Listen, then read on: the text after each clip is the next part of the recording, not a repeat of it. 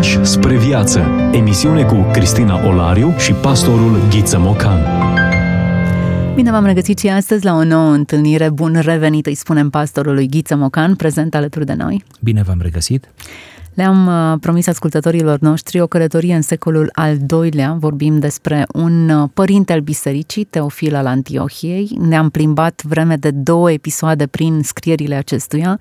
Ne-am îmbogățit, ne-am lăsat provocați de apologetica lui și modul în care reușea să structureze argumentele credinței. Mai rămânem un episod și astăzi. Vrem uh, să parcurgem toată, sau nu, nu e chiar toată, dar tot fragmente vom parcurge, dar să trecem prin câteva argumente pe care acesta le aduce într-o discuție cu un prieten ateu care se pare că are o poziție mai, uh, mai dură, dar pe care știe să-l îmbrățișeze cu dragoste și cu un mesaj uh, frumos, bine structurat, lipsit de aroganță.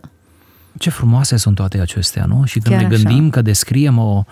o împrejurare reală care s-a petrecut în secolul doi. Înainte de a oferi câteva detalii biografice, aș vrea doar să îl încadrăm cumva pe Teofil în, în epocă. Vorbim de o perioadă în care creștinismul trăia intens, ca să zic așa, cel puțin pe două paliere. În primul rând, creștinismul cucerea teritorii, la propriu și la figurat, în tot Imperiul Roman.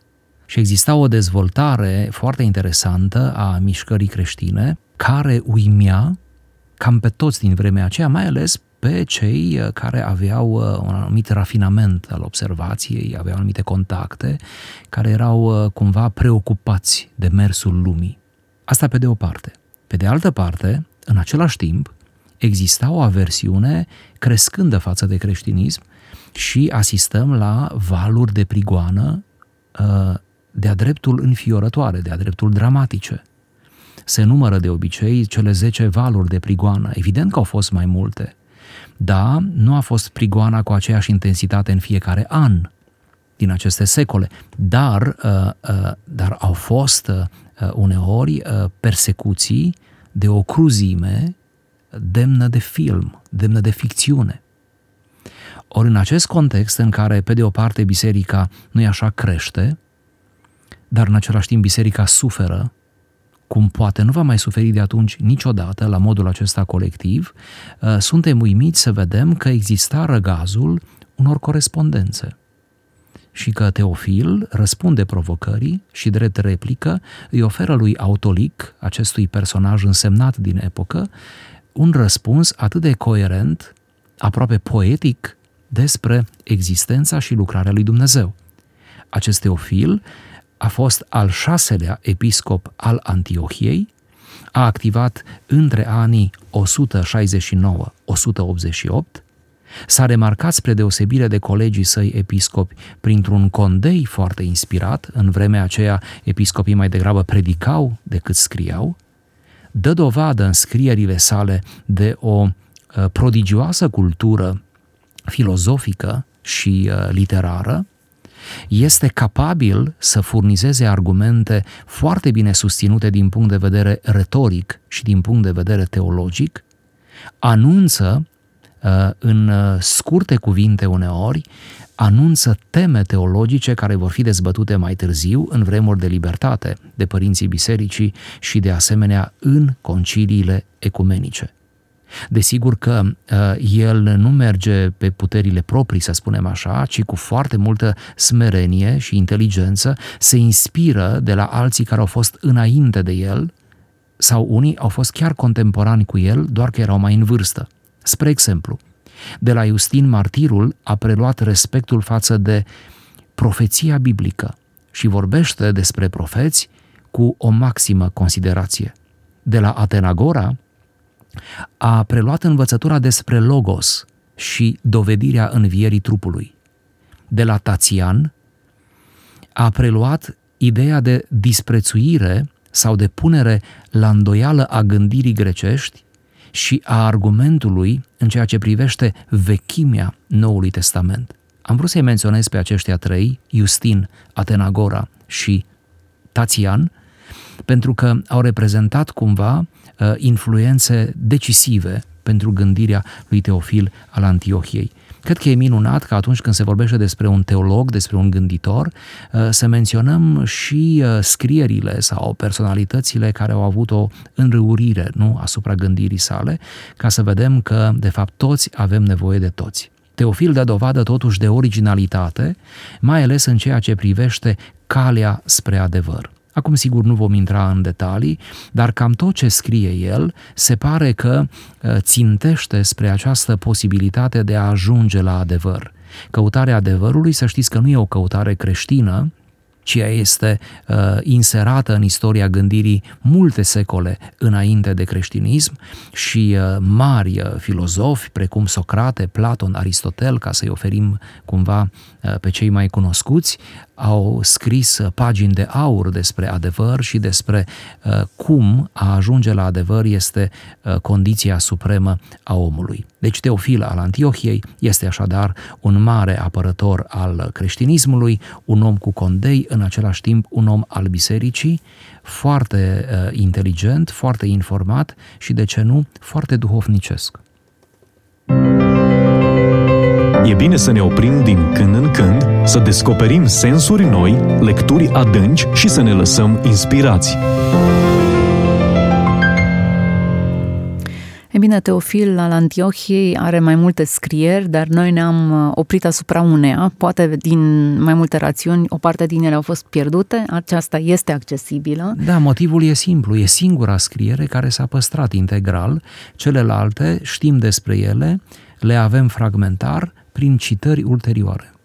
Așadar, ne oprim asupra aceleiași cărți și astăzi și am extras un paragraf din ea pe care îl propun spre lectură.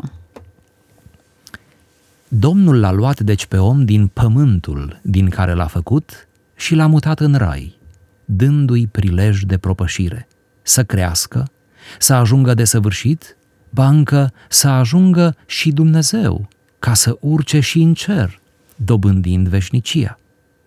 Omul a fost făcut la mijloc, nici cu totul muritor, nici desăvârșit nemuritor. În el erau cu putință amândouă. Tot așa și raiul, în ce privește frumusețea, era la mijloc, între lume și cer. Cât privește pomul cunoștinței, era bun și nu cuprindea în el moartea, ci neascultarea. În rodul lui nu era altceva decât cunoștință, iar cunoștința este bună, dacă este folosită cum trebuie. În ce privește vârsta, Adam era încă un copil. De aceea, Adam nu putea să cuprindă după vrednicie cunoștința.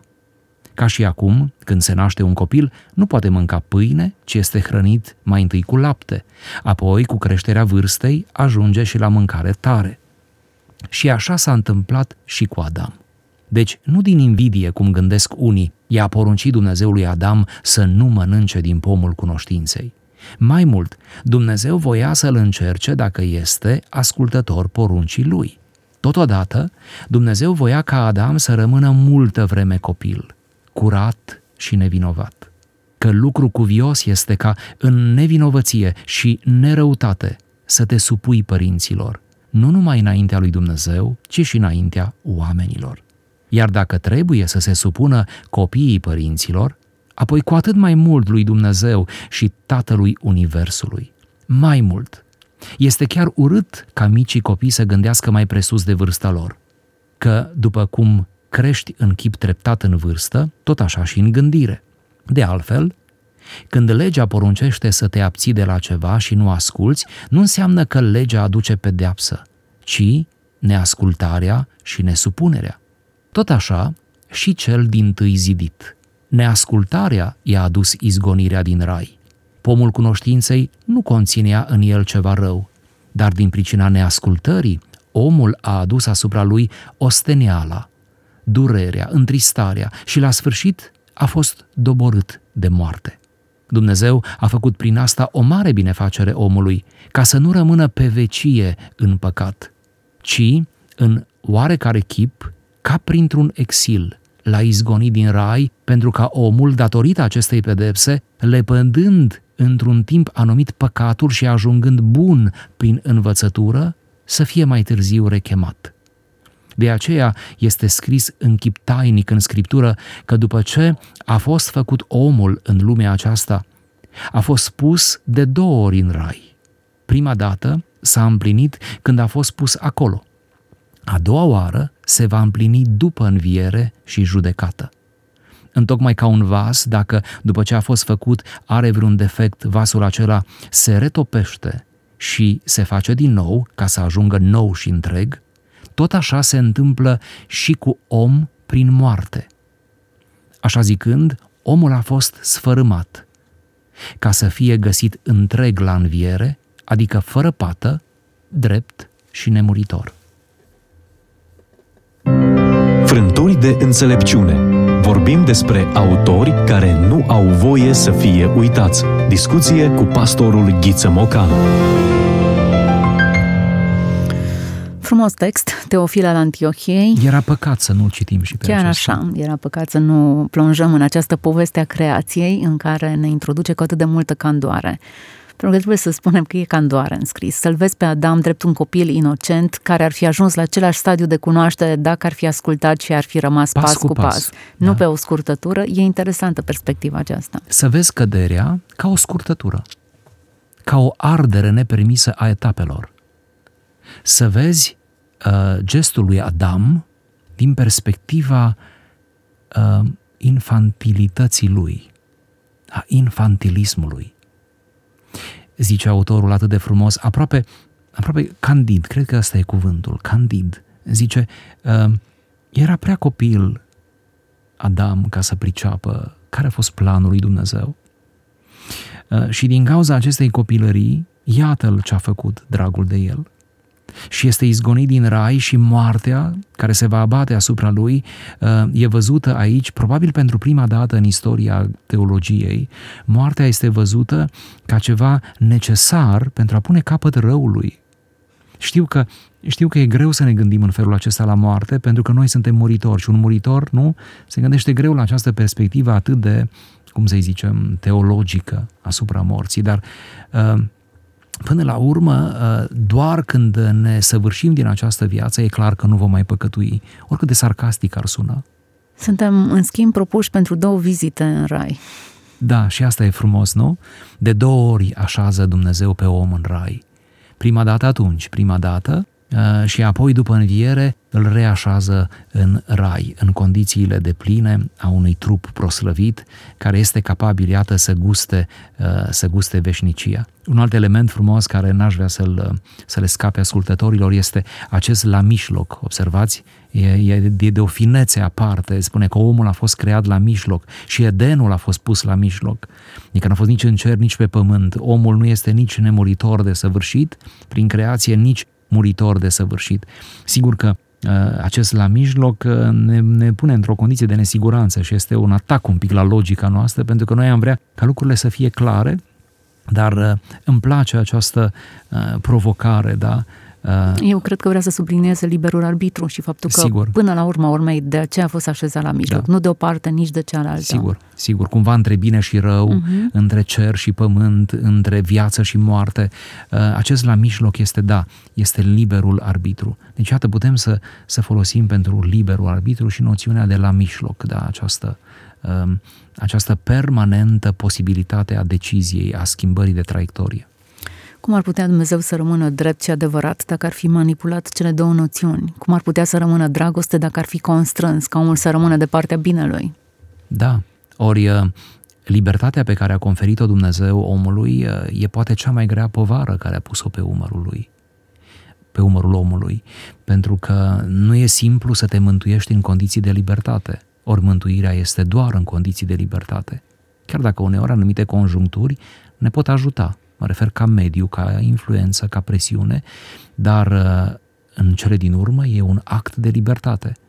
Poate nicăieri nu suntem mai liberi ca în mântuirea noastră, ca în asumarea aceasta, nu, a vieții duhovnicești, care depinde în totalitate de existența, prezența și lucrarea harică a lui Dumnezeu. Eu cred că această libertate conferă foarte multă demnitate ființei create, după chipul și asemănarea lui Dumnezeu. Mă uitam la o mămică foarte tânără, sub douăzeci de ani, care atât de stângace ținea copilul, aproape că îți venea să, să-i arăți cum să-l țină, cum să, să-l manevreze. Și am gândit câtă încredere are Dumnezeu în noi, când la o vârstă foarte fragedă, nu neapărat toți sub douăzeci de ani, dar oricum neștiutor, ne apucăm de viața unui om să-l formăm, fără să fie avut un manual de dinainte, cu toate cursurile de parenting și toate celelalte, dar neștiutor și noi, Dumnezeu ne încredințează atât de mare valori și pe același calapod, mântuirea și toate celelalte elemente ne conferă extrem de multă demnitate, nu constrângere, ne lasă inclusiv dreptul de a-l refuza. Este o demnitate care ne obligă. E o libertate care ne constrânge. Pe măsură ce o conștientizezi, îți dai seama că trebuie să dai un răspuns, că trebuie să te situezi undeva, că trebuie să treci de partea cuiva sau a ceva, că nu poți să rămâi într-o permanentă expectativă, nu? Într-o permanentă analiză, să spun așa. Pentru că viața trebuie trăită, nu povestită, nu elaborată, ea trebuie trăită și chiar când nu vrei să o trăiești, tot o trăiești. Și atunci, dacă viața este o chestie cu sens unic, dacă există un imperativ al lui a fi, a fi în lume, a fi între oameni, a fi cu tine, am face bine să ne dumirim repede și să trecem de partea binelui, să trecem de partea lui Dumnezeu, chiar nevăzut fiind El, să ne delectăm cu asemenea texte și să ne aducem aminte, iată, ca o aplicație, să ne aducem aminte că istoria creștinismului încă la începuturile ei are niște texte, cum încercăm noi să dovedim pe aici, de o frumusețe perenă. Mm, chiar așa. Mă gândeam adeseori la pilda fiului risipitor și la modul în care tatăl îi permite fiului să facă lucrul acesta, aproape că se lasă păcălit. Evident că nu se lăsa păcălit, știa că fiul său face o greșeală.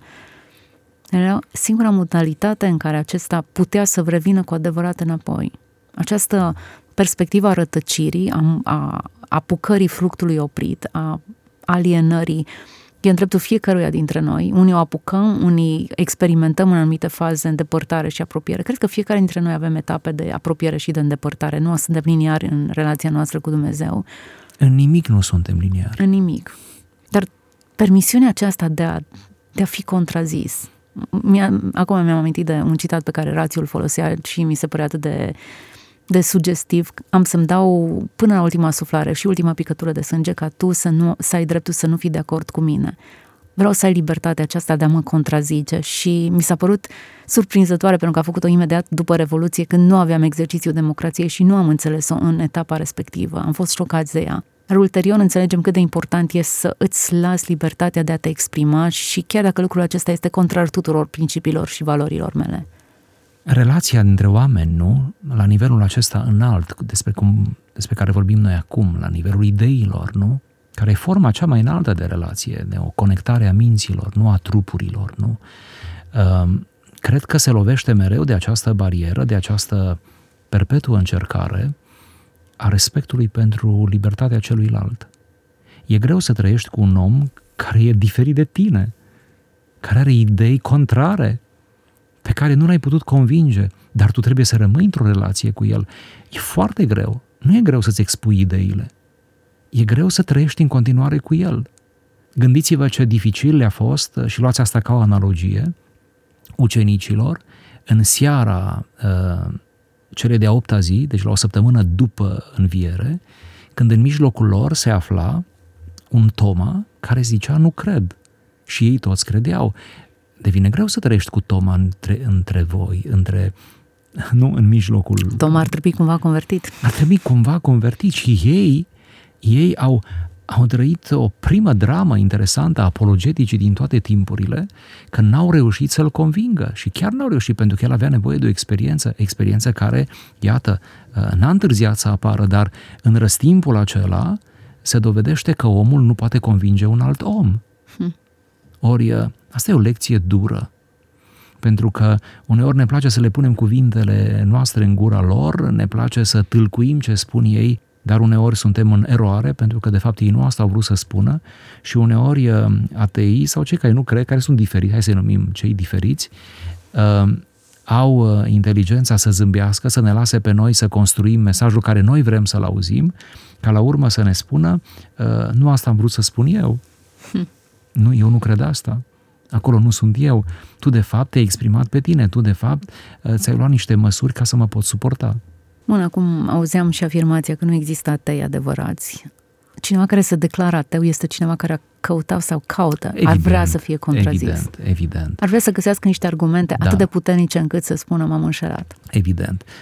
Sunt câteva cărți, una dintre ele mi-a căzut în mână, nu mai rețin titlul, dar sigur, sunt câteva cărți foarte deștepte, le recomandăm celor preocupați de subiect, scrise de, de oameni foarte luminați, în care tocmai acest argument se aduce. Ateismul este un nonsens în sine, pentru că dacă Dumnezeu nu există, de ce să ne luptăm să dovedim uh-huh.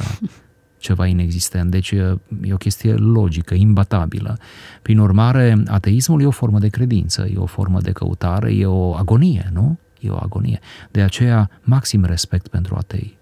Așa, să ne întoarcem la un, un, un argument pe care le aduceam în discuția noastră legat de demnitatea pe care o conferă Dumnezeu ființei umane și mi se pare important să mai adăugăm ceva. Nu așa să cădem în eroare și să socotim că Dumnezeu acordă această demnitate, pentru că noi am fi buricul pământului și că El ar fi total copleșit cât de minunați suntem noi. Noi suntem ființe căzute, suntem creați de El, El știe exact ce a pus și cât a pus în noi.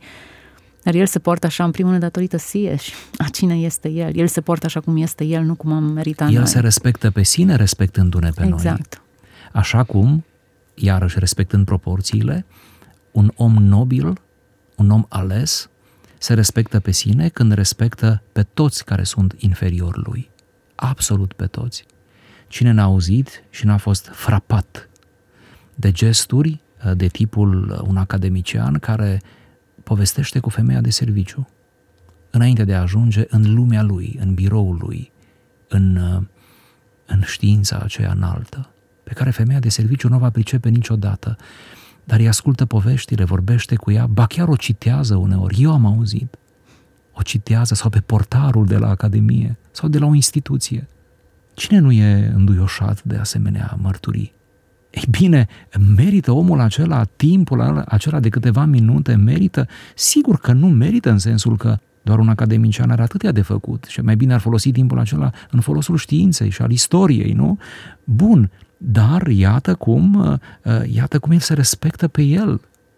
Ați respecta oponentul, ați respecta adversarul, nu? E un fair play pe care îl învățăm din lumea sportului și pe care am face bine să-l aplicăm în, în toate domeniile, un fair play pe care, în ultima instanță, îl observăm la Dumnezeu însuși. Exact, și cred că pe tărâmul acesta al adversității ar trebui să manifestăm calitatea aceasta. Până la urmă, urmei, o femeie de serviciu sau un portar poate să fie candid și plăcut în conversație. Sigur. În simplitatea lui poate să fie mai, mai savuros decât un alt interlocutor. Însă atunci când suntem în, într-o discuție cu un adversar, cu cineva care ne umilește, cu cineva care nu-și respectă promisiunile și care e sub demnitatea noastră, acolo ar trebui, acolo e proba de foc, cine suntem cu adevărat. Da, și proba de foc înseamnă să te ții tare și să nu cobori sub propriul tău prag. Fiecare avem un prag al decenței. Ne luptăm să-l avem cât mai ridicat pragul acesta al decenței. Da? Dar când adversarul meu coboară sub pragul meu, eu ar trebui să mă opresc, eu ar trebui să mă dau bătut. Nu e simplu. Eu ar trebui să renunț. Evident, nu mă voi ridica să plec, pur și simplu, nu se cade, ci să stau sub toată ploaia aceea de, de invective și ce se mai rostește pe acolo și să spun în cele din urmă că nu am nimic de adăugat, nu am nimic de spus. Adică cumva, cam asta ar trebui să facem. E ușor? Deloc.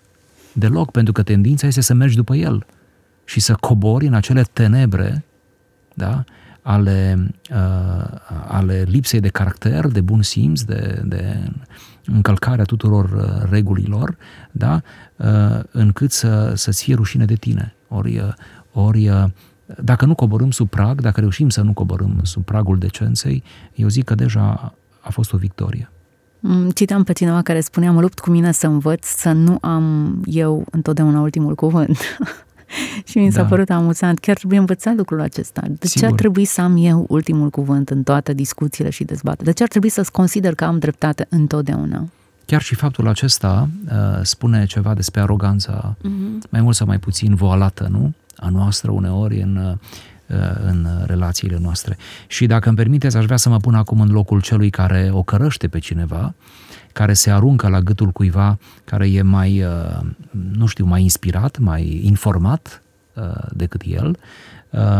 Și mi-a venit acum în minte un citat foarte frumos dintr-un romancier francez care zice, care zicea într-o împrejurare, și pentru mine devine așa un, un dicton de viață, zicea, există oameni împotriva cărora nu se cade să am dreptate.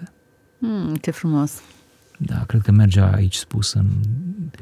Există oameni înaintea cărora nu se cade să am dreptate. Chiar dacă văd o fisură în argumentație, în... a zis, nu, nu se cade să am dreptate. Ce frumos! Lui. Foarte frumos! Ne întoarcem la textul pe care ne, ne place să brodăm pe marginea unui text și cred că e sănătos. La o afirmație pe care o face acest om, iată, de atâtea secole, de mii de ani, scrierile lui ne sunt atât de proaspete. Dumnezeu vorbește despre izgonirea lui omului din, din rai. Dumnezeu a făcut prin asta o mare binefacere omului, ca să nu rămână pe veci în păcat, ci în oarecare chip, ca printr-un exil, l-a izgonit din rai, pentru că omul, datorită acestei pedepse, lepădând într-un timp anumit păcatul și ajungând bun prin învățătură, să fie mai târziu rechemat. E bine, o mare binefacere omului să, să fie izgonit din... Exilul ca o mare binefacere. Niciodată n-am avut perspectiva aceasta. Dacă Dar... ar fi rămas acolo, era perpetu un păcat. Sigur, pentru totdeauna. Sigur. Prin urmare, a-l face pe om muritor odată ce a căzut, este de fapt o șansă, evident, indirectă. O șansă prin efectul ei, nu prin lucrul în sine. Și atunci moartea este, iată, din perspectivă creștină, valorizată la modul acesta maximal. Apropierea morții, faptul că omul se știe muritor de la o generație la alta, îl ajută să ia mai repede decizia corectă și, cum bine spunea, să ajungă bun prin învățătură. Nu mai prin natura lui bun, ci prin învățătură. Prin ceva ce primește din exterior. Sigur, și își asumă și își împropriază, pentru care luptă, care devine lupta cea bună, vorba lui Pavel. Deci, ajungând bun prin învățătură, iată, să fie mai târziu rechemat.